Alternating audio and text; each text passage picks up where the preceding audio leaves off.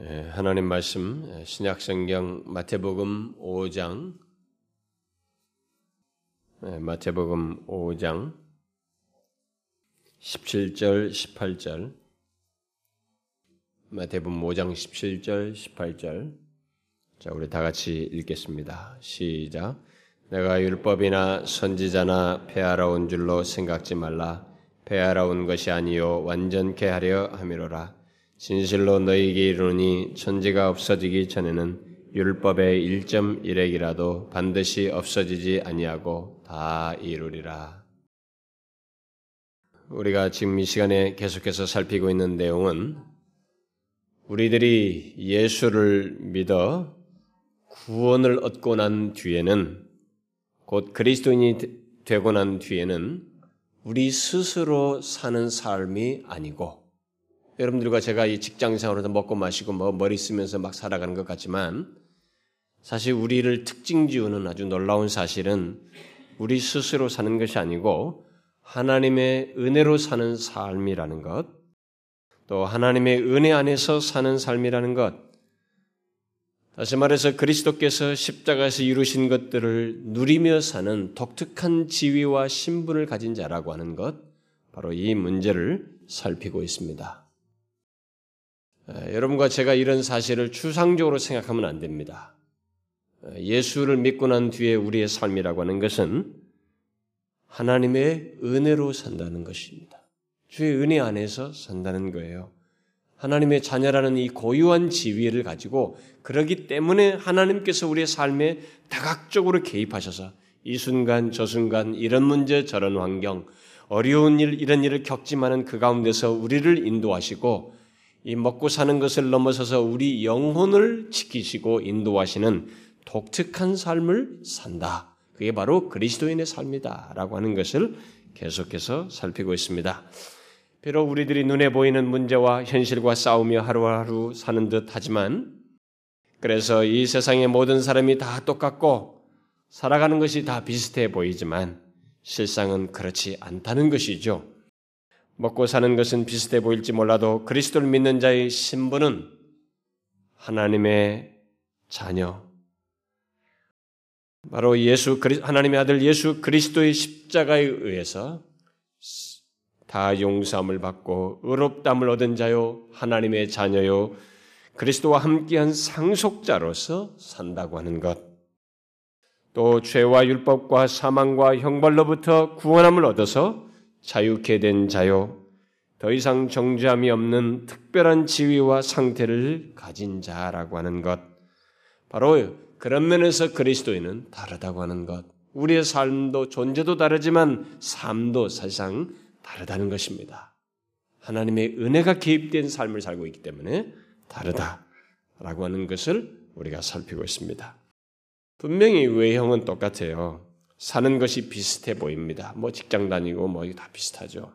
그렇지만은 우리 그리스도인의 삶의 이 모든 방향도 다르고 목적지도 운명도 다르고 심지어 그 과정 또한 다르다는 것입니다.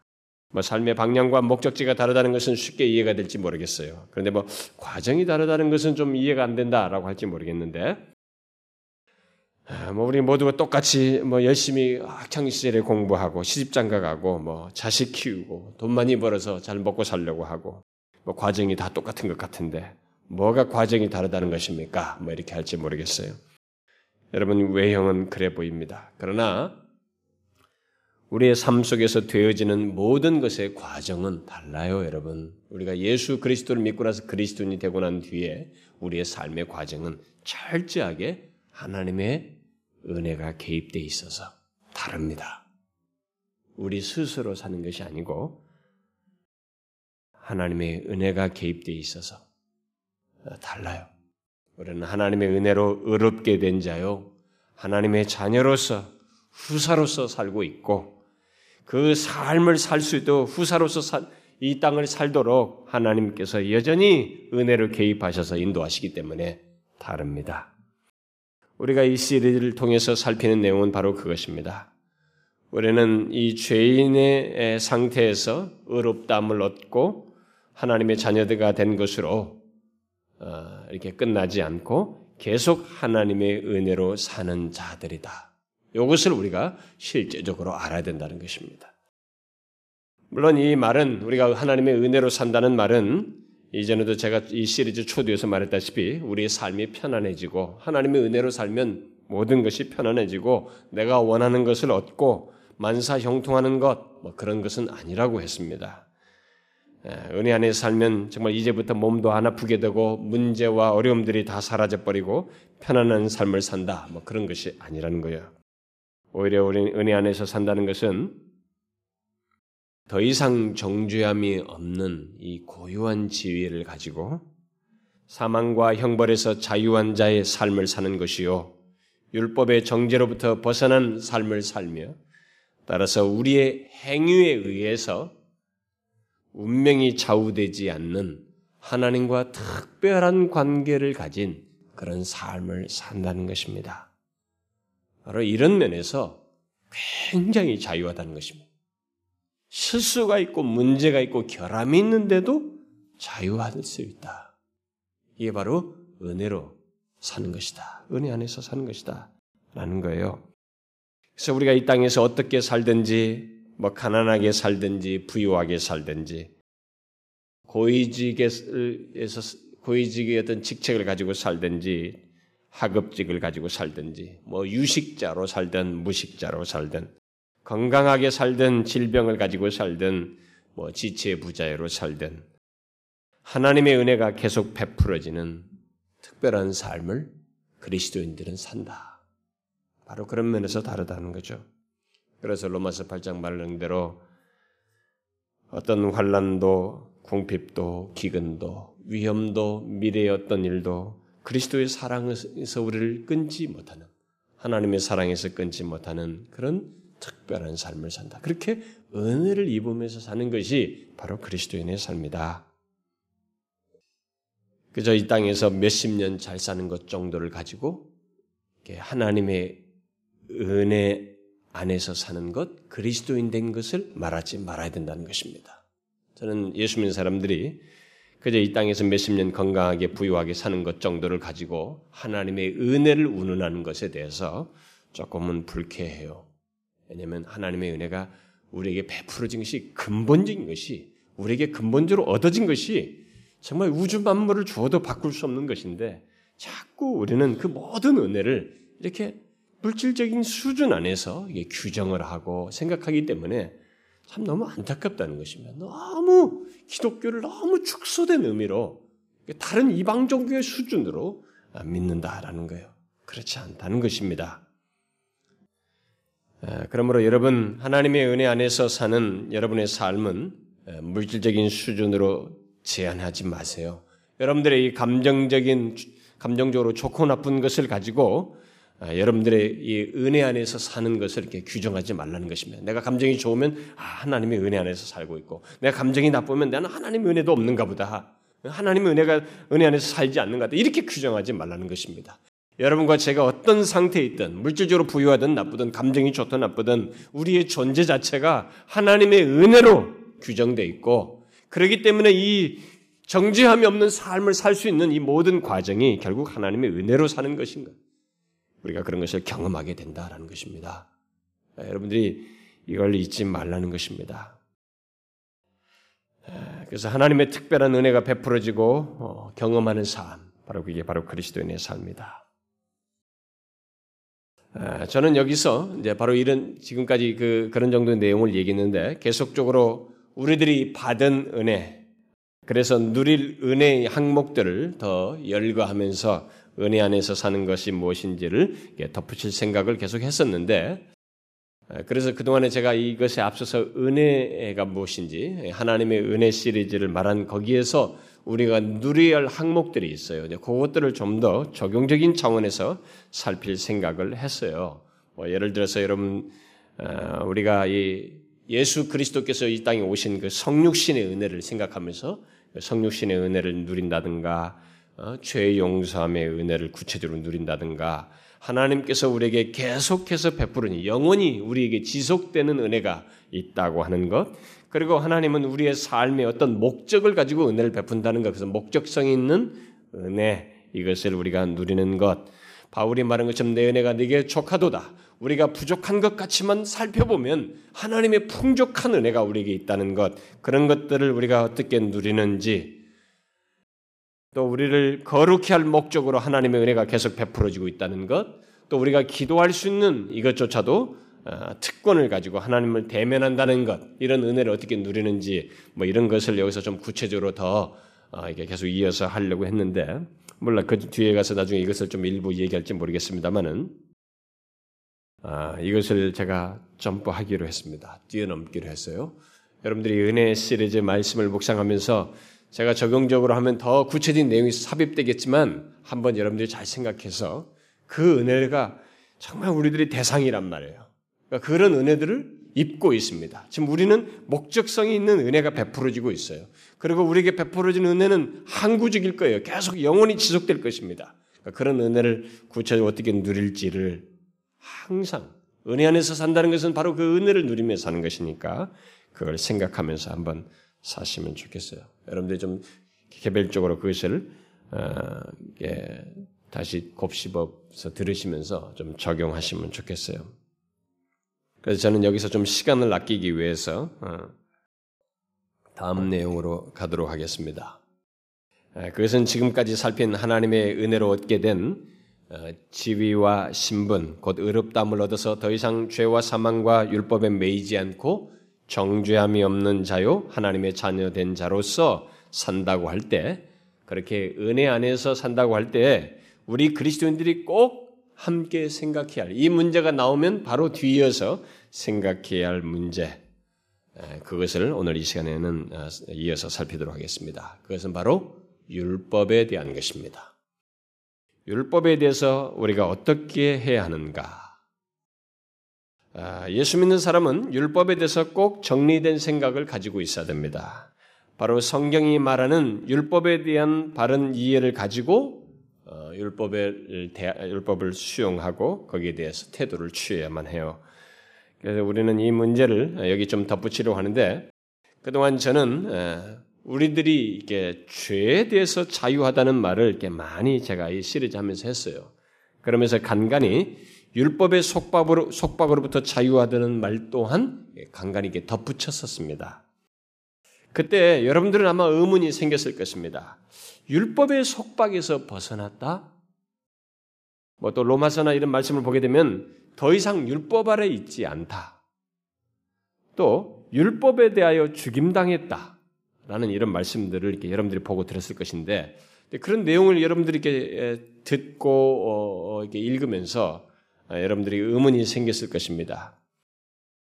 특별히 앞선 시간에 우리 그리스도인들은 더 이상 정죄함이 없다는 이 말을 하면서 우리는 더 이상 율법에 대하여 죄를 범치 않는다 이렇게 제가 말을 했는데 이런 얘기를 했을 때 여러분들이 의문이 생겼을 거예요 속으로 율법은 그러면 이제 더 이상 우리에게 의미가 없는가? 이제 우리에게는 아무런 의미가 없는가? 율법은 우리에게 필요가 없는 것인가? 예, 이렇게 여러분들이 의문이 아마 생겼을 거예요. 예, 여러분들이 이 말씀을 이렇게 잘 들으셔야 됩니다. 여러분들이 이해를 하셔야 돼. 예배 속에서 찬송, 기도 다 중요한데 가장 중요한 것은 하나님께서 말씀을 통해서 우리에게 임재하셔요. 말씀은 하나님 자신의 것이기 때문에 말씀을 통해서 자신의 임재를 드러내시니 특별히 회중 가운데 드러내시니 여러분들이 어찌하든지 말씀을 들고 잘 이해하려고 해야 됩니다. 자, 이 의문에 대해서 이제 어, 뒤에서 살피려고 합니다. 어, 은혜 안에서 산다고 할 때 우리는 반드시 우리가 정리해야 될 것이 율법에 대한 생각이에요. 율법이 우리에게 그럼 무엇이냐? 우리가 하나님의 은혜 안에서 살고 더 이상 율법 아래 있지 않다고 할 때 그럼 율법은 우리에게 무엇이냐? 예수 믿는 사람들 중에 많은 사람들이 어, 이 문제로 혼돈을 합니다.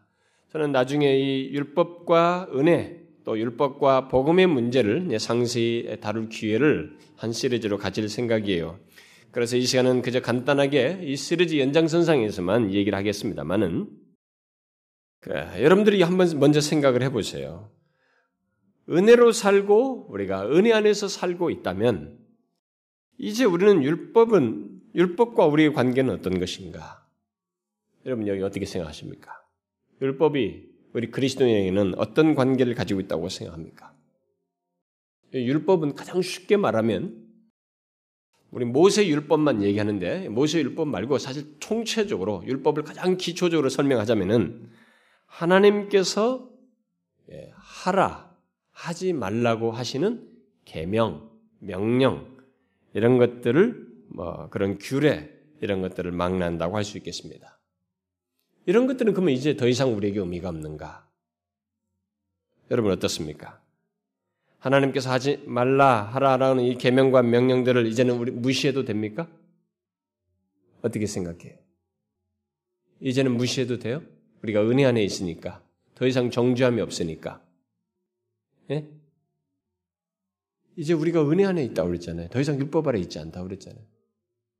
율법에 대해서 죽었다고 그랬잖아요. 그러면 이제는 우리는 하나님께서 하라 하지 말라는 이런 계명이나 명령들을 상관이 없어요? 그럼 무시해도 됩니까? 아니에요. 음. 자, 오늘 본문이 일단 그 얘기를 하죠. 오늘 본문을 보게 되면 주님께서 뭐라고 말해요? 자신은 율법을 폐하러 온 것이 아니고 완전케 하기 위하여 왔다라고 말씀하시면서 천지가 없어지기 전에는 그러니까 이게 아직 천지가 지금 남아 있잖아요. 이게 안 없어요. 이게. 나중에 최후의 주님께서 오셔야만이 이 천지는 지금 옛 것은 다 사라질 거란 말이에요. 다 없어지고 새 하늘과 새 땅이 도래하게 될 텐데 천지가 없어지기 전에는 율법의 1.1핵이라도 반드시 없어지지 아니하고 다 이룰 것이다. 그때까지 존재해서 뭔가 이것이 할 역할을 할 것이다. 이렇게 말을 하고 있습니다. 그 말은 그러면 뭐예요?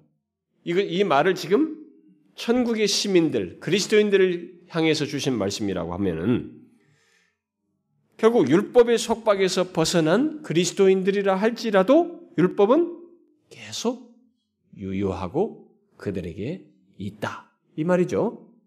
네, 그 말입니다. 그러면 어떻게 우리가 율법의 속박에서 벗어났다고 하면서 동시에 그 율법을 가질 수가 있는가? 그 율법의 어떤 유용성이 있어서 우리가 그것을 가지고 있어야만 하는가? 들어야만 하는가? 어떻게 이것이 조화를 이룰 수 있는가? 좀 더 실제적으로 말하면 우리가 죄에서 율법에서 어떤 자유함을 얻었다는데 자유를 가지면서 어떻게 동시에 뭐를 하라 하지 말라는 어떤 내용을 지켜야 하는 이런 율법, 지켜야 하는 율법을 동시에 가질 수 있는가? 이 문제를 살피기 위해서 저는 오늘 여섯 가지 정도의 사실만 간단하게 말하려고 합니다. 제일 먼저 우리가 생각해야 될 것은 이제 뭐 소, 부정적인 측면에 어떤 내용 두 가지를 먼저 얘기하고 적극적인 내용을 네 가지를 말하고 있습니다. 먼저 생각해야 될 것은 율법과 구원 문제예요. 성경을 보게 되면 특히 로마서나 갈라디아서를 보면은 율법으로는 구원을 얻을 수 없다는 것을 확고하게 말합니다. 로마서 3장 같은 거 보면은 율법의 행위로 그의 앞에 의롭다 하심을 얻을 육체가 없나니 그러니까 구원 얻을 육체가 없다. 율법의 행위로는 또 갈라디아 3장에 보면 누구든지 율법책에 기록된 대로 온갖 일을 항상 행하지 않는 자는 저주 아래 있는 자라 하였습니다. 또 하나님 앞에서 아무나 율법으로 말미암아 의롭게 되지 못할 것이 분명하니 이렇게 말했어요. 다시 말해서 만약 어떤 사람이 율법으로 구원을 얻으려면 모든 율법을 완전하게 그리고 항상 지켜야 한다는 것입니다. 사실 본래 하나님께서 말씀하신 최초의 율법은 이 아담과 하와와의 관계 속에서 이 행위 언약 속에서 주신 최초의 율법은 바로 하나님께서 이 최초의 사람 아담과 하와에게 어떤 명령을 하시죠. 음, 뭐예요? 모든 생물을 하라고 하는 것 중에 모든 생물을 다 다스리라라는 뭐 이런 거 이런 걸 하심으로써 무엇을 하라고 하시는 것과 함께 내가 선악과를 먹는 날에는 정령 죽을 것이다. 이렇게 말씀하심으로써 할 것과 하지 말 것을 예, 분명히 말씀하셨습니다. 이렇게 볼 때 아담과 하와에게 처음 주신 율법의 본래 의도, 이 본래 의도와 뜻은 그들로 하여금 현재 자신들이 누리고 있는 것보다 더 높은 생명의 길이 무엇인지, 그리고 그것이 어디에 있는지를 생각해서 그것을 목표로 삼고 나아가라 라는 그런 뜻의 동기가 의도가 담겨져 있는 것입니다. 이들을 어디 한번 하는가 보자. 이가지고 올감해 가지고 이게 어? 하려고 하는 것이 아니고 최초의 율법의 동기는 의도는 그거예요. 자신들이 누리고 있는 것보다 더 높은 생명. 뒤에 생명나무가 있죠. 동산에 생명나무가 있었습니다. 그 생명의 길이 무엇인지 그것을 생각해서 그것을 목표로 삼고 잘 나아가라고 하는 기회 차원에서 율법을 줬습니다. 쉽게 말해서 그들의 이 자유의지를 가지고 이 창조적인 활동을 통해서 하나님의 율법을 지켜 더 높은 생명, 곧 영생으로 나아가도록 하셨어요. 따라서 그들이 하나님의 명령을 지키는 것은 생명과 관련되어 있었습니다. 예? 이 계명을 지키는 것, 율법을 지키는 것은 생명과 관련되어 있었어요. 그래서 아담과 하와는 하나님께서 하지 말라 하라고 하신 본래 뜻대로 행하면은 더 높은 생명, 곧 영원한 생명을 누릴 수 있었습니다. 그래서 에덴 동산에는 선악과 나무만 있는 게 아니라 거기에 생명나무가 함께 있었어요. 생명나무가. 자, 이런 사실을 생각하게 될 때 하나님께서 본래 하라 하지 말라고 하신 최초의 율법의 목적은 사람은 예, 사람을 함정에 빠뜨리기 위한 것이 아니고 사람으로 하여금 잘 생각해서 경계함으로써 무엇이 생명을 얻는 길인지를 보여주려는 것이었습니다. 바로 이런 사실 때문에 성경을 보면 나의 규례와 법도를 지키라. 사람이 일을 행하면 그로 인하여 살리라. 이렇게 하나님께서 모세 율법에 말씀했어요. 또 로마서 7장에 보면 하나님이 주신 계명을 생명에 이르게 할 그 계명 이렇게 말했어요. 계명을 생명에 이르게 할 계명이었다는 거예요. 그런데 최초의 사람 아담과 하와가 어떻게 했어요? 그런 하나님의 의도와 목적대로 뜻을 따라서 그 율법을 잘 생각해서 그것을 따라서 창조적인 능력을 발휘해서 더 높은 생명으로 나아갔어요? 율법을 지킴으로써 더 높은 생명으로 나아갔냐는 거예요. 아니었죠. 정반대 길 같습니다. 의지적으로 죄를 범함으로써 마귀의 꾀임에 빠져서 죄를 범함으로써 생명의 길은커녕 자신들이 신이 되고 싶어서 하나님과 같이 되고자 하는 마음으로 택함으로써 죄를 범함으로써 오히려 명망의 길로 나아갔습니다. 그래서 그 사건 이후에 뭐예요? 생명나무를 화영검으로 막았어요. 영생할까 하노라. 그래서 생명나무를 접근을 못하도록 막아버렸죠. 그렇게 타락한 인간은 하나님의 법을 준수함으로써 생명을 얻을 수 있는 상태로 들어갈 수 있는 길이 그래서 이제 차단되게 되죠. 이제 그 길을 상실하게 됩니다. 그래서 인간은 그 뒤로 율법을 완전하게 지킬 수도 없었고 율법을 지킴으로써 구원 얻는다는 것도 불가능하게 되었습니다. 그러면 하나님께서 그것을 다 하실 텐데 실패했고 율법을 못 지킨단 말이에요. 타락해서 인간들은 더 이상 법회에서 뭐 지키지 못할 것인데 그런 것을 다 아심에도 불구하고 하나님께서 계속 계명을 주십니다. 율법을 주셔요. 응? 특히 모세를 통해서 십계명과 함께 많은 율법을 주어서 명문합니다. 우리는 뭐 에, 산에 가가지고 하나님과 대면할 때 하나님께서 막 십계명을 돌판에 새기잖아요. 그러니까 십계명만 받은 줄 알아요. 그렇지 않고요. 여러분 그 창, 출애굽기 같은 기록된 보면 굉장히 많은 규례를 하나님께 다 받아옵니다. 거기서. 하나님께서 그, 그 감동 중에 그에게 그 자신이 많은 계명들을 규례들을 막 이에게 말씀하면서 인식시켜요 이 사람에게. 그 나중에 쓰는데 아무런 성령이 감동해서 쓰는데 기록하는데 문제가 없을 정도의 많은 율법을 줍니다. 그런데 그런 것들을 명문화해서 지키라고 하셨어요. 의문이 생깁니다. 지키지 못하는데 지킬 수도 없고 그렇게 해서 생명에 이를 수 없는데 왜 율법을 주느냐 이게. 그 뒤로도 왜 율법을 주었을까? 지키지 못할 걸 다 아셨음에도 불구하고 왜 그걸 명문화시켜서 지키라? 어, 이렇게 말씀하시면서 왜 줬는가? 그것은 구원을 얻기 위해서가 아니고 이제 다른 목적을 구원에 대한 새로운 이해를 갖게 하는 것들이죠. 결국 다른 목적으로 주신 것입니다. 그것을 제가 뒤에 적극적인 내용을 말할 때 덧붙이도록 하겠습니다. 그래서 먼저 우리가 생각할 것은 율법과 구원에 대해서 율법으로는 구원을 얻을 수 없다는 것입니다. 그 다음 율법과 관련해서 우리가 생각해야 할 사실은 율법이 우리와 하나님과의 관계를 유지시키지 못하고 그것 자체가 우리를 거룩하게 하지 못한다는 것입니다. 갈라데 교회 성도들은 은혜로 구원을 얻고 난 뒤에 이 사람들이 그 다음은 율법을 지킴으로써 그 구원을 유지하고 하나님과의 관계를 유지하려고 했습니다. 그래서 바울이 갈라데 교회 성도들에게 그 편지를 쓴 거 아니었어요? 물론 이 같은 이런 모습의 태도는 오늘날 교회 안에도 굉장히 많아요. 굉장히 많은 신자들이 처음에는 은혜를 구원하고 그다음부터는 자기 노력으로 막 구원을 쟁취하려고 그래요. 막 이루려고. 율법을 지킴으로써 구원을 이루려고 그래요. 그래서 은혜를 누리는 것이 아니라 그다음부터는 율법에 확 매여가지고 예, 뭐안 하면 이 저주받는 거 아니냐 이게. 응?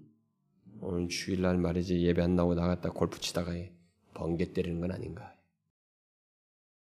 아, 그래가지고 온통 이 은혜의 부유함이 이 자신의 행동 하나 두 개에 의해서 값싸게 여겨져 버려요. 아무것도 아닌 것처럼 여기지는 이런 행태가 오늘의 신자들에게 있습니다. 이 갈라디아 성도들이 빠졌던 함정이었어요. 그래서 바울이 갈라디아 성도들에게 말을 했죠. 어리석도다. 갈라디아 사람들아. 예수 그리스도께서 십자가에 못 박히신 것이 너희 눈앞에 밝히 보이거늘. 이 말은 하나님의 은혜의 증거가 분명하거늘. 누가 너희를 꾀더냐? 내가 너희에게 다만 이것을 알려 하노니 너희가 성령을 받은 것은 바로 쉽게 말해서 구원을 얻은 것은 율법의 행위로냐? 듣고 믿음으로서냐? 너희가 이같이 어리석으냐? 성령으로 시작하였다가 이제는 육체로 마치겠느냐? 이렇게 말했죠. 무슨 말입니까? 우리 그리스도인은 결국 이 말을 하면서 강조하는 반대적인 의미가 뭐예요? 우리 그리스도인은 시작부터 끝까지 은혜로 된다는 것이. 존재와 삶이 은혜로 되는 것인데 구원받고 난 이후에 하나님과의 관계를 율법으로 너희들이 유지하려고 하는 것은 이 어찌된 일이냐? 이렇게 말하는 거죠. 그것은 우리가 율법을 잘 모르고 취하는 태도인 것입니다. 또 은혜를 모르고 하는 태도이죠. 만일 율법으로 하나님과의 관계를 유지하려고 한다면 우리는 완전해야만 해요. 그리고 사실 그렇게 시도해보면 금방 관계 유지는 커녕 율법을 제대로 지키지 못했다는 것이 자꾸 발견되면서 더 정죄감에 빠져. 더 안 되는 자신을 보게 됩니다. 결국 율법으로 하나님과의 관계를 유지하지 못한다는 것을 금방 깨닫게 됩니다. 아니에요, 여러분. 우리와 하나님과의 관계를 유지시키는 것은 하나님의 은혜입니다. 그것은 마치 제 자식이 제 말을 잘 듣는다고 해서 제 자식의 위치를 유지한다거나 그 자식과의 관계를 계속 유지하는 것이 유지하는 것이 아닌 것과 같은 것입니다. 저는 제 자식이 좀 행동이 바르지 못해도 그 관계를 유지하기 위해서 또 유지 유지될 뿐만 아니라 제가 그 관계 속에서 그의 잘못을 수용해야만 하고 은혜를 베풀어야 합니다. 그와 똑같이 하나님과 우리 사이의 관계 유지는 우리의 노력과 행위, 곧 율법을 잘 지킴으로써 되지 않고 하나님의 은혜로 되는 것이 여러분과 저의 행동은 먼지와 같습니다. 그걸로 관계 유지가 된다고 하는 것은 너무 우습게 하는 거예요. 오히려 애쓰고 힘쓴 것보다 그 관계에 손상시키는 이 더러운 마음과 신실치 못함과 이런 것들이 더 많아요. 우리는 그런 것은 생각 않거든요. 내가 하나님을 위해서 뭐 이렇게 열심히 했고, 기도를 며칠 했고, 새벽 기도를 안 빠지고, 뭘 했는데 이랬습니까? 한 것만 생각하지. 하나님 앞에, 하나님이 만약 네가 나한테 잘못한 걸 쫙 열어보인다면, 허, 이 플러스 마이너스 이 계산하면 마이너스 되는 게 더 많은 게 우리예요, 여러분. 그것으로 유지되는 게 아닙니다. 우리가 이걸 착각하면 안 되네요. 그래서 디도서 2장에서 우리가 은혜 시리즈 때 살폈던 말씀이었죠. 바울이 뭐라고 그랬어요? 하나님의 은혜가 우리를 양육하시되 경건치 않은 것과 이 세상 정력을 다 버리고 근신함과 의로움과 경건함으로 이 세상에 살고 무엇이 우리를 양육하고 세상 정력을 버리고 의로움과 경건함으로 살게 한다고요? 은혜가 하나님의 은혜가 그러다. 우리는 하나님의 은혜로 거룩하게 되고 그 은혜가 하나님과 우리 사이 관계를 유지시켜 줍니다. 제가 잡는 손으로 하나님을 붙드는 게 아니고 하나님이 잡는 손에 의해서 우리가 간다는 거예요.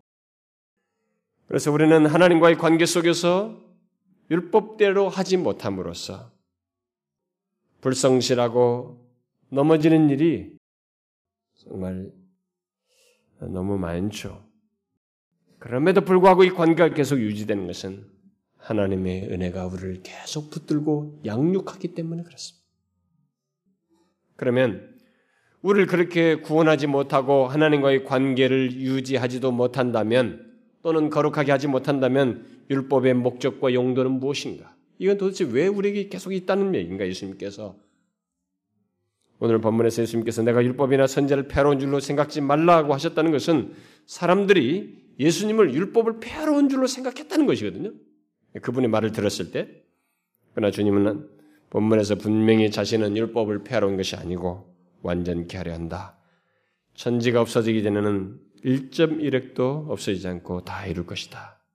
그때까지 너희들에게 있어야 된다. 이렇게 말했어요. 자, 그러면 율법의 가치가 있다는 거거든요. 용도가 있다는 거예요. 그게 뭐냐? 구원하지도 못하고 거룩하게도 못하는 율법에 무슨 가치가 우리에게 있단 말인가? 우리 그리스도인들에게. 그것을 제가 적극적인 내용으로 이제 덧붙이겠습니다. 그 네 가지예요. 네 가지만 얘기하겠습니다. 여러분들이 이 네 가지를 잘 유념하셔야 됩니다.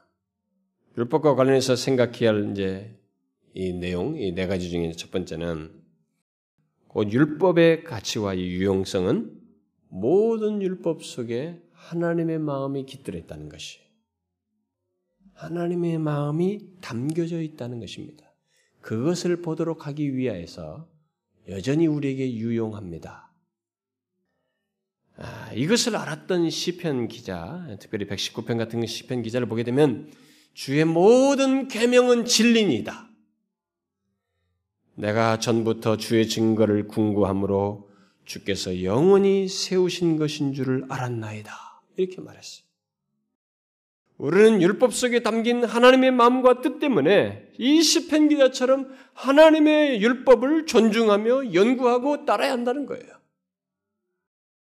혹시 여러분들이 여러분의 죄악된 마음과 행동에 대해서 하나님께서 어떻게 생각하시는지 알고 싶거든 율법을 보면 되고요. 율법을 보게 되면 하나님의 마음이 어떠한지, 우리에 대한 하나님의 생각이 어떠한지를 알 수 있습니다. 예를 들어서 간음에 대한 하나님의 마음이 어떠한지를 알고 싶으면 계명을 보면 돼요. 안식일을 지키라는 것에 대한 하나님의 말씀을 알고 싶으면 여러분들이 율법을 보면 됩니다. 하나님과 이 세상, 이 세상을 함께 섬기며 사는 것에 대한 이런 우상 숭배적인 태도에 대한 하나님의 마음이 무엇인지 알고 싶으면 계명을 보면 돼요. 여러분의 탐심에 대한 하나님의 마음을 알고 싶다면 하나님께서 주신 율법을 보라는 거예요. 거기 보면 하나님의 사랑과 거룩한 어미를 우리가 읽을 수 있고 그분의 마음과 뜻이 무엇인지를 우리는 금방 알게 됩니다. 모든 율법에는 하나님의 감추인 마음이 있어요. 이렇게 해서 그것으로 인해서 우리를 보호하고 지키려고 하고 그래서 하나님의 뜻이 거기에 담겨져 있습니다. 그래서 이런 이장 이런 것을 이렇게 좀 더 더 잘 보여준 하나의 그 샘플이 샘플이 되는 어떤 사건이 바로 예수님께서 가늠하다 현장에 붙잡힌 여인들 여인에게 취한 태도예요. 사람들이 이게 현장에서 이 가늠하다 붙잡힌 여인을 데려와가지고 다 돌로 치려고 할 때 예수님께서 누구든지 죄 없는 자는 돌로 치라라고 하심으로써 사람들로부터 이 여자를 구하죠.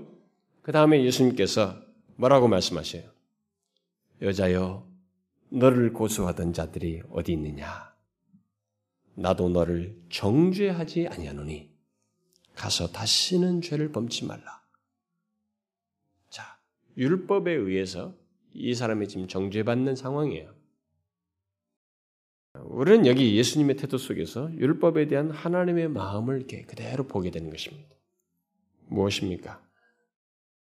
예수님은 용서하시면 이게 정죄하지 않으심으로써 사랑을 나타내시. 이게 이미 용서의 대상으로 삼은 그에게 사랑을 나타내심과 동시에 다시는 죄를 범치 말라고 하심으로써 율법에 담긴 하나님의 마음을 여전히 이에게 둡니다. 그는 율법을 범함으로써 지금 상해서 왔어요. 그래서 이 사람을 그 상함으로부터 정죄하지 않고 구해주면서 동시에 율법에 깃든 마음을 다시 강조해요. 다시는 범치 마라. 요게 율법에 깃든 하나님의 마음이에요. 결코 정죄함이 없는 우리들을 향해서 하나님이 취하시는 태도예요. 나는 율법으로 너를 정죄할 것이 아니다. 그러나 다시는 죄를 짓지 마라. 이 죄를 율법을 어김으로써 있게 되는 그 파괴로부터 보호하고자 하는 그분의 마음이 담겨 있어요. 이것은 사실 우리들이 우리의 자녀들에게 취하는 태도이기도 하지 않습니까? 또 그러해야 되죠. 우리 아이들이 잘못했을 때 용서하며 여전히 사랑을 하지만 죄를 범해서는 안 된다는 기준, 곧 율법의 정신만큼은 우리가 유지하죠. 유지 또한 해야 됩니다.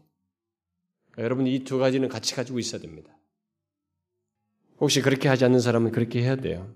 뭐 자기 자, 자녀들이 그냥 뭐 좋아 죽겠기 때문에 그냥 무조건 사랑한다. 근데 그 사랑에는 요 기준이 같이 있어야 돼요.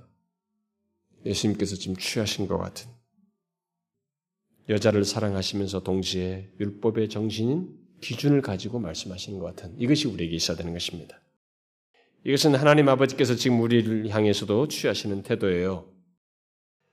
우리를 정죄치 않고 여전히 사랑하시면서 왜냐하면 예수 그리스도 안에서 우리가 죄사함을 얻었기 때문에 우리를 정죄치 않고 사랑하시면서 또 자신의 사랑에서 끊을 수 없다고 말씀하시면서 동시에 자신의 율법 속에 담긴 자신의 마음을 알고 율법을 지킬 것을 말씀하십니다. 그래서 우리는 지금도 여전히 십계명과 같은 하나님의 계명을 지켜야 하는 것입니다. 뭐 은혜 안에 산다고 하면서 계명을 우습게 하고 내던지면 안 되는 거예요. 완전치 않아도 우리는 항상 그 계명을 문자적으로 지켜서 이걸 지키면 뭘 하고 이걸 지키면 뭘 받고 막 이렇게 하면서 뭐 구원을 이루는 차원이 아니라 하나님의 마음을 헤아려서 행동하는 차원에서 율법을 봐야 된다는 것이에요.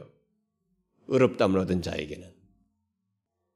그 다음 율법과 관련해서 생각해야 할 두 번째 적극적인 내용은 또 더 이상 정죄함이 없는 우리 율법의 속박에서 벗어난 우리가 어, 우리들에게 또 다른 율법의 가치와 이 용도는 율법이 우리에게 무엇이 옳고 무엇이 그른지를 보여주고 우리의 진보를 측정하고 도전하는 역할을 한다는 것이 율법의 적극적인 긍정적인 용도가 바로 그것입니다. 무엇이 옳고 그른지를 우리에게 보여주고 우리의 진보를 측정해서 예, 도전줘요. 긍정적인 차원에서 보면 이런 역할도 있습니다. 그래서 로마서 7장에 보면 그런즉 우리가 무슨 말 하리요? 율법이 죄냐? 그럴 수 없느니라. 율법으로 말미암지 않고는 내가 죄를 알지 못하였으니 곧 율법이 탐내지 말라 하지 아니하였다면 내가 탐심을 알지 못하였느니라. 이렇게 말하죠. 율법은 그렇게 무엇이 옳고 그른지를 우리에게 말해줍니다. 그뿐만이 아니죠. 시편 119편에서 시편 기자가 청년이 무엇으로 그 행실을 깨끗게 하리까? 주의 말씀을 따라 삼갈지니이다. 내가 주께 범죄치 아니하려 하여 주의 말씀을 내 마음에 두었나이다. 내가 주의 법도를 묵상하며 주의 윤례를 즐거워하며 주의 말씀을 잊지 아니하리이다. 예? 이렇게 율법은 우리의 진보를 측정합니다. 우리의 행실을 깨끗게 해요. 어떻게 하면 될까요? 그러므로 우리의 행실이 어떠한지를 또 지금 나의 모습과 상태가 어떠한지를 알고 싶다면 하나님의 말씀에 율법에 예, 하나님의 율법에 자신을 비춰보면 됩니다. 아니 하나님의 율법을 들을 때 우리들은 보통 그렇게 느끼게 되죠. 자신의 진보 여부가 내가 지금 요즘 어떤 상태에 있는지 하나님께 진실한지 어떤지를 거기서 측정하게 돼요. 그리고 도전을 받게 됩니다. 비록 율법에 대하여 정죄받지는 않지만 율법을 통해서 우리는 옳고 그름을 알게 되고 하나님이 원하시는 것을 자신이 행하고 있는지 그것을 보게 됩니다. 여러분의 현재 모습과 상태를 보고 싶나요? 여러분들의 영적인 진보 여부를 보고 싶습니까? 그러면 하나님의 율법을 통해서 자신을 보세요. 그러면 여러분의 지금 자신이 하나님에 대해서 어떠한지, 진실한지, 얼마나 꾸준한지, 또 무엇을 잘못하고 있는지 진단하고 측정하게 될 뿐만 아니라 어떻게 해야 하는지까지 곧 하나님의 마음과 뜻까지 여러분들이 보게 될 것입니다. 그런 중요한 용도가 있어요. 이 율법의 용도를 우리가 무시할 수 없어요. 우리는 주님 앞에 갈 때까지 이런 율법의 용도 때문에 율법을 들어야만 하는 것입니다. 그 다음 율법과 관련해서 생각할 내용, 다시 말해서 율법의 속박에서 벗어난 우리에게 율법의 가치와 용도는 세 번째 적극적인 거죠. 그것은 우리를 그리스도에게 인도하여서 그를 의지하도록 할 뿐만 아니라 그분 안에 거하도록 인도하는 선생 역할을 한다는 것입니다. 가라데 3장에서 율법이 우리를 그리스도에게 인도하는 모학 선생이다라고 했는데 그것은 우리가 구원 얻을 때뿐만이 아니라 구원 얻고 난 이후에도 이 기능은 마찬가지예요. 또 앞에 인용한 로마서 7장에서도 율법은 우리에게 죄가 무엇인지를 알게 한다고 했죠. 그 말 속에는 무엇이 담겨 있냐면 우리는 우리가 죄인이고 스스로는 어떻게 할 수 없는 자인 것을 율법이 밝혀준다는 거예요. 그런데 여러분 인간이 자신이 스스로 할 수 없다는 것을 깨닫게 될 때에야 예수 그리스도를 찾게 되지 않아요? 여러분 인간은요 자신의 결함과 죄로 인해서 소망 없음을 보기 전에는 그리스도에게 나오지 않습니다. 여러분 보세요 어느 인간이도 아무리 심성이 착하다 멋졌다 그래도 사실 자신의 결함과 죄로 인해서 소망 없음을 보지 못하면 그리스도에게 오지 않습니다. 이것을 보지 않고 뭐 교회 나왔다. 그러면 그 사람은 아직은 교회당이라는 것을 왔을 뿐이지 그리스도에게 인격적으로 나온 것은 아니에요. 이걸 구분할 필요가 있습니다. 자신의 결함과 죄로 인해서 소망 없음을 보기 전에는 인간은 그리스도 자신에게 인격적으로 다가오질 않아요. 그래서 교회당만 왔다 갔다 하는 것입니다. 예수에 관해서만 태도를 취하는 거 알고 그저 기독교 생활을 하는 것입니다. 이런 면에서 율법은 아주 중요한 역할을 하는 것입니다. 특히 그것은 구원받기 이전뿐만 아니라 이후에도 마찬가지예요. 우리는 율법을 통해서 우리들이 어떻게 행하고 있는지를 보게 될 때 우리는 하나님의 율법에 신실하지 못하다는 것을 깨닫고 하나님의 계명에 신실하지 못하다는 것, 주님의 마음에 신실치 못하다는 걸 깨닫고 그리스도께 나아가게 됩니다. 하나님의 은혜를 구할 수밖에 없어요. 주님의 은혜를 의지할 수밖에 없습니다. 예수 그리스도의 보혈의 공로밖에는 소망이 없다는 것을 우리가 깨닫게 돼요. 율법이 준 자극 때문에 결국은 그리스도의 은혜를 깨닫게 됩니다. 거기에 더 기대게 돼요. 그래서 결국은 회복과 강건함을 얻게 되는 것입니다. 그래서 예수님께서 말씀하셨잖아요. 건강한 자에게는 의원이 쓸데없고 병든 자라에게야 쓸데있다. 이렇게 말했죠. 그 말은 달리 말하면 영혼의 의사이신 예수님을 찾는 자들은 병자들이라는 거예요. 달리 말하면. 그런데 여러분 어떻게 사람들이 자신의 영혼이 병든 것을 알 수 있어요? 예? 육체적인 질병이야. 뭐 이렇게 자기가 병들었다고 아, 이상하다 이게 하지만은 누가 그걸 압니까? 영, 영혼이 병들었다는 것은. 그것을 육체가 병든 것을 진단하기 위해서는 몸의 증상들 또 그것을 사실 의사가 의사가 뭐 청진기든 뭐 어? 엑스레이든 뭐 MRI를 통해서 이런 것을 도구를 해가지고 진단함으로써 알 수 있지만 우리 영혼이 병든 것은 무엇으로 알 수 있어요? 율법이에요, 여러분. 구체적이고 정확한 것은 율법을 통해서입니다. 뭐 마음이 아, 하나님이 계신가? 갑자기 막 생활이 막 누가 죽고 막 이렇게 막 주변 상황이 있으니까 좀 마음이 자게 사람이 자기 죽음에 대해서 생각하면서 막 조금 이렇게 마음이 울적한 거, 뭐 이런 거 있잖아요. 뭐 그런 것은 자연적으로 있을 수 있어요. 그건 아직까지 시작도 되지 않아요. 실제로 우리가 이렇게 의사이신 영혼의 의사이신 예수 그리스도에 나올 수 있도록 구체적인 자극은 이 진단을 하게 되는 우리가 죄인이라는 걸 진단케 하는 율법을 통해서요. 율법을 들으면 아 그동안에 내가 이렇게 더러운지 몰랐다. 그래서 예수 믿는 초기에 다 뭐예요? 하나님의 말씀을 듣고 내가 죄인이라는 걸 깨닫고 막 아파하잖아요. 죄로 인한 슬픔이 있지 않습니까?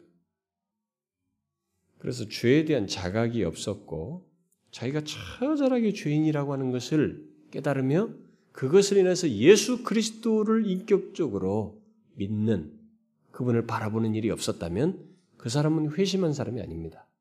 교회당 나온 사람이지 그건 아직 그 사람은 구원을 얻었다고 말할 수 없어요. 우리는 율법을 통해서 진단받을 때마다 근데 구원을 받고 난 이후에도 마찬가지예요. 우리는 하나님의 율법을 통해 진단받을 때마다 주님을 찾게 됩니다. 주님의 은혜밖에 없구나. 나는 내 행실로는 안 되는구나. 그래서 그에게 나아가요. 그의 은혜를 붙들게 됩니다. 이런 면에서 율법은 우리를 그리스도께로 인도하는 모학 선생, 좋은 선생이에요. 구원은 주지 못하지만 이런 기능은 한다는 것입니다. 자, 이제 마지막으로 율법과 관련해서 생각할 내용은 또 율법의 속박에서 벗어난 우리에게 율법이 갖는 가치와 용도는 우리의 영혼의 다양한 유익과 복된 길을 안내해 주는 안내자 역할을 율법이 한다는 것입니다. 이것을 알았던 시편 기자는 주의 계명이 항상 나와 함께 있으므로 그것이 나의 원수보다 지혜롭게 하였습니다. 이렇게 말했어요. 그래서 그는 내가 주의 법을 어찌 그리 사랑하는지요. 내가 그것을 종일 묵상하나이다. 이렇게 말했습니다. 여러분이 이 세상에서 지혜롭게 살고 싶습니까? 1년짜리, 10년짜리가 아니라 생애 끝날까지, 아니, 이 세상 넘어서까지, 죽은 다음에서까지 여러분들이 자신에게 생명과 복을 주는 지혜를 알고 싶으냐는 거예요. 그렇다면 율법을 보면 됩니다. 이 세상에서 진정으로 행복하게 되는 길과 가장 만족하며 사는 방법, 그리고 가정이 화목하며 대를 위해서 복을 얻는 길 등을 알고 싶다면 하나님의 율법을 항상 여러분 곁에 두는 것입니다. 이 시편 기자처럼 주의 계명이 항상 나와 함께 있으므로 그것이 나의 원수보다 지혜롭습니다. 이렇게 말한 것처럼 하나님의 율법이 항상 여러분과 함께 있게 하는 것이에요. 다시 말해서 항상 하나님의 말씀을 가까이 하고 그 말씀을 이 시편 기자처럼 사랑하며 묵상하는 것입니다. 하나님의 말씀을 따라서 사는 것이에요. 하나님의 계명을 따라 사는 것입니다. 불완전하다 할지라도 그렇게 항상 하나님의 계명을 가까이 하면서 이 시편 기자처럼 하는 것입니다. 그러면은 이 세상을 살면서 정말 복된 길, 안전한 길, 지혜로운 길을 가게 되는 거예요. 사람은요, 어떤 사람 말대로 두 병원, 두 병원에서 인생의 대사건을 치르게 됩니다. 결정적인 두 사건을 우리는 두 병원에서 일반적으로 치르게 되죠. 뭐요? 태어나는 것, 그리고 죽는 것을 병원에서 치르게 됩니다. 우리는 자꾸 이동하기 때문에 대부분 태어난 병원에서 안, 다시 안 죽습니다. 대부분 어딘가 다른 병원에서 임종을 맞게 됩니다. 어떤 사람은 해외에서 맞기도 하죠. 그리고 그 두 병원 사이에서 우리들은 다양한 모습과 수많은 일들을 이제 경험하게 됩니다.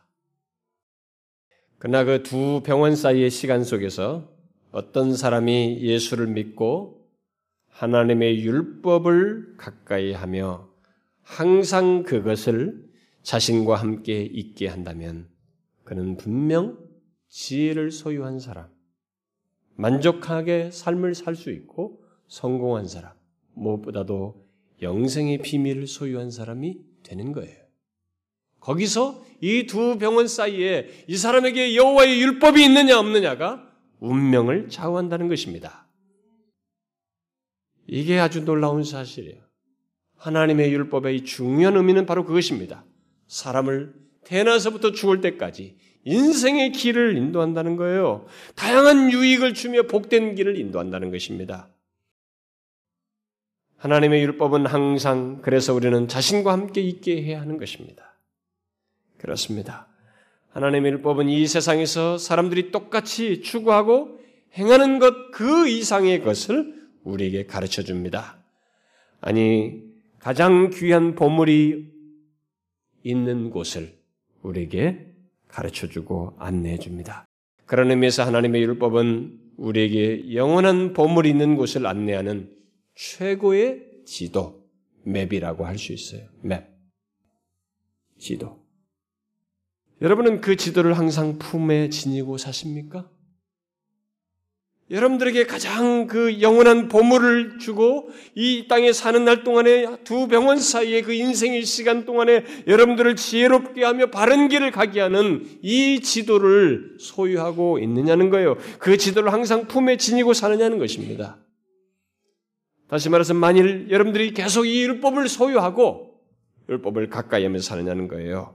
만일 율법을 소유하지 않고 가까이 하지 않는 사람이라면 그는 분명 방황하고 있을 것입니다. 이 율법을 가까이 하고자 있는 사람은 자주 넘어지고 몸과 영혼이 심하게 다치고 상하게 될 거예요. 그러나 반대로 율법을 소유하여 항상 곁에 둔 사람은 가장 지혜로운 길, 가장 안전한 길, 가장 부유한 길을 가게 될 것입니다. 여러분은 율법에 대해서 이런 율법을 여러분 가장 가까이에 두고 있습니까? 어떻습니까? 사람들 중에는 율법을 오해하는 사람들이 많습니다. 교회 안에는 율법의 속박에서 벗어났다고 하면서 율법이 더 이상 필요 없는 것처럼 뭐 이렇게 생각을 하면서 그들이 갖는 오해 중에 하나, 가장 큰 오해 중에 하나는 율법을 무조건 하지 말라고 하는 것으로만 알고 마치 하나님께서 우리가 좋아하는 것은 다 하지 말라고 했다고 이렇게 말하는 사람들이 있어요. 그러면서 뭔가 이 율법에 대한 저항감을 갖는 사람들이 있습니다. 교회에서 잔뼈가 굵은 사람들일수록 그래요. 이 모태신앙, 뭐 교회에서 어려서부터 막 엄마 아빠한테 막 하지 말 은혜를 배우기보다 율법을 자주 배워온 아이들이 더 그렇습니다. 이나들은 성장하면서 특별히 젊은 시절에 하나님은 말이야 어? 성경은 내가 좋아하는 건 다 하지 말라고 그랬네. 그럼 당신이 좋아하는 건 다 죄라는 얘기인데 다 하지 말라고 했다는 거죠. 그래서 마치 하나님께서 율법을 통해서 자신을 모든 걸 좋아하는 것을 하지 못하도록 막는다고 생각하는 사람들이 있습니다. 그것은 율법에 대한 가장 큰 오해예요. 하나님께서 율법을 통해서 우리에게 무엇을 하지 말라고 하신 그분의 본래 뜻은 앞에서도 얘기했지만 그분의 뜻은 단순히 우리가 좋아하는 것을 하지 못하도록 막으시는 것이 아니고 우리를 다치지 않도록 하기 위함이에요. 이것을 아셔야 합니다. 아담과 하와가 죄를 범하고 나서 어떻게 됐어요? 치명적으로 다쳤습니다. 예수님께 붙잡혀온 이 여인도 가늠하다가 치명적으로 정말 고통하고 다쳐서 왔어요. 다시 다치지 말라고 하는 차원에서 다시 죄를 지지 말라고 한 거예요. 나 외에 다른 신을 섬기지 말라. 우상을 섬기지 말라. 안식일을 지키라. 부모를 공경하고 가늠하지 말고 탐내지 말라고 하신 것은 모두 하나님의 그런 기쁜 뜻이 있습니다. 그것으로 인해서 우리를 보호하겠다는 거예요. 지키겠다는 것입니다. 다치지 않게 하시겠다는 거예요. 우리가 좋아하는 것을 못하게 하는 것이 아니고 다치지 않게 하실 뿐만 아니라 하나님 안에 있는 부유함을 얻어서 누리도록 하기 위함이에요. 왜 하나님 안에 있는 이 그의 계명 안에 있는 부유한 것은 생각지 않고 그 안에서 누릴 수 있는 많은 것들을 영원한 보물들은 생각지 않고 왜 좋아하는 건 다 하지 말라고 했다고 생각하느냐는 거예요. 너무 어리석다는 것입니다. 여러분, 우리 그리스도인이 율법의 속박에서 벗어난 자이면서 동시에 계명을 지켜야 하는 이유를 이제 아시겠습니까? 오늘 말씀을 통해서 이제 아시겠어요? 잊지 마세요. 우리 그리스도인은 더 이상 율법에 대해 정죄를 받지 않는 위치와 신분을 가지고 있습니다. 율법을 범해도 정죄를 받지 않는 그런 지위와 신분을 가지고 있습니다. 그럼에도 불구하고 율법이 주는 다양한 유익 때문에 그런 율법을 지켜야만 합니다. 율법을 묵상하며 주야로 묵상하며 가까이 하며 그것을 따라서 살고자 해야 돼요. 완전치 않아도 그 율법을 따라서 살고자 해야 됩니다. 그것이 살게 될 때 우리에게 하나님께서 자신의 마음이 담긴 율법을 지키는 우리 안에서 많은 것들을 허락하셔요. 부유함들을 주며 복된 길을 주고 안내를 해서 이게 선한 길과 만족하는 길들을 우리에게 인도하셔요. 이 비밀을 여러분들이 알고 누려야 돼요. 이 두 가지, 이 균형을 가지고 사는 것, 이게 바로 은혜 안에서 사는 거예요, 여러분. 은혜에 산다니까 뭐 율법이고 없다, 무조건 자유다, 방종 이게 아니고 이런 정죄함이 없는 의미의 율법을 더 사랑하고 주야로 묵상하면서 지키려고 하는 것. 그 속에 담긴 하나님의 마음을 헤아려서 지키려고 하는 것. 이게 바로 은혜 안에서 사는 거예요. 무슨 말인지 아시겠어요? 그래서 여러분들이 기회가 되는 대로 주의 말씀을 다 듣고자 해야 돼요. 사모해야 됩니다. 그게 정상이에요, 여러분. 그게 은혜를 누리는 것이에요. 저는 여러분들이 이런 균형을 가지고 제대로 이 복을 누리길 바래요. 그래서 아, 은혜로 사는 것이 이거구나. 다뭐 가볍게 한쪽을 알고 한쪽을 알고 거기서 막 가볍게 굴지 말고 이런 걸 다 알고 더 깊이 들어온 사람 있죠. 다 이걸 다 넘어서는 아, 은혜 안에서 자유하니까 까부는 사람 그 수준이 아니라 방종하는 정도가 아니라 아, 또 이렇게 하니까 또 율법만 지키면서 이렇게 하고 그 막 자기 행동에 의존하는 그 수준이 아니라 두 가지를 다 소유하면서 더 깊이 들어와서 안정감 있게 신앙생활하는 사람 있죠? 은혜를 제대로 누리는 사람. 여러분들이 좀 그런 사람이 되면 좋겠어요. 오늘날 우리 한국교회는 너무 이렇게 가벼워요. 그러니까 자기 감정인 여부에 따라서 만족을 따지니까 왔다 갔다 왔다 갔다. 그러다가 딱 만족시켜주는 이단의 말들 확 넘어가는 거예요. 사단은 우는 사자와 같이 기다리고 있어요. 여러분 잊지 마세요. 이 은혜 안에서 누린 것이 얼마나 부유한지. 이렇게 율법의 정죄를 받지 않으면서도 다시는 죄를 짓지 말라 하실 때 다치지 않으라고 하시는 그 하나님의 의도를 알고 율법을 더 지키려고 하는 것, 더 사랑하는 것, 이게 바로 은혜 안에서 사는 거예요. 이런 삶을 살아야 된다는 거예요, 여러분. 이게 진짜 신자의 복이에요. 여러분들이 이 경지에 들어라는 거예요. 은혜를 제대로 누르는 이 경지에 들어와서 신앙생활을 하는 것입니다. 저는 여러분 모두가 좀 그랬으면 좋겠어요. 우리 신자들이 자꾸 들쑥날쑥하는 것에서 조금 제가 마음이 좀 어려운데요. 진득하게 이 깊이 들어와서 이 두 가지를 다 갖는 제대로 다 누리는 그런 신자들이 되었으면 좋겠어요. 기도합시다. 하나님 아버지 너무 감사합니다. 예수 그리스도 안에서 우리를 의롭다 하시고 참 더 이상 정죄함이 없는 견고한 하나님의 자녀여 그 신분과 지위를 주시고 그런 자녀의 삶의 전 여정을 은혜로 인도하시는 중에 주의 말씀을 통하여 하나님의 깊으신 마음, 우리를 다치지 않고 보호하시고자 하는 마음, 그래서 그 계명 안에 있는 그 하나님의 거룩한 뜻을 가지고 참 이 땅을 살면서도 부유함을 누리며 살게 하시는 하나님 너무 감사합니다. 은혜도 부유한데 또 이 계명 안에서 주시는 혜택 또한 그것이 크다는 것을 알게 되었습니다. 주님 이것을 우리가 균형을 가지고 주님을 잘 섬기는 정말 더 부유하게 이 은혜를 누리는 저희들 되게 하옵소서. 예수 그리스도의 이름으로 기도하옵나이다. 아멘.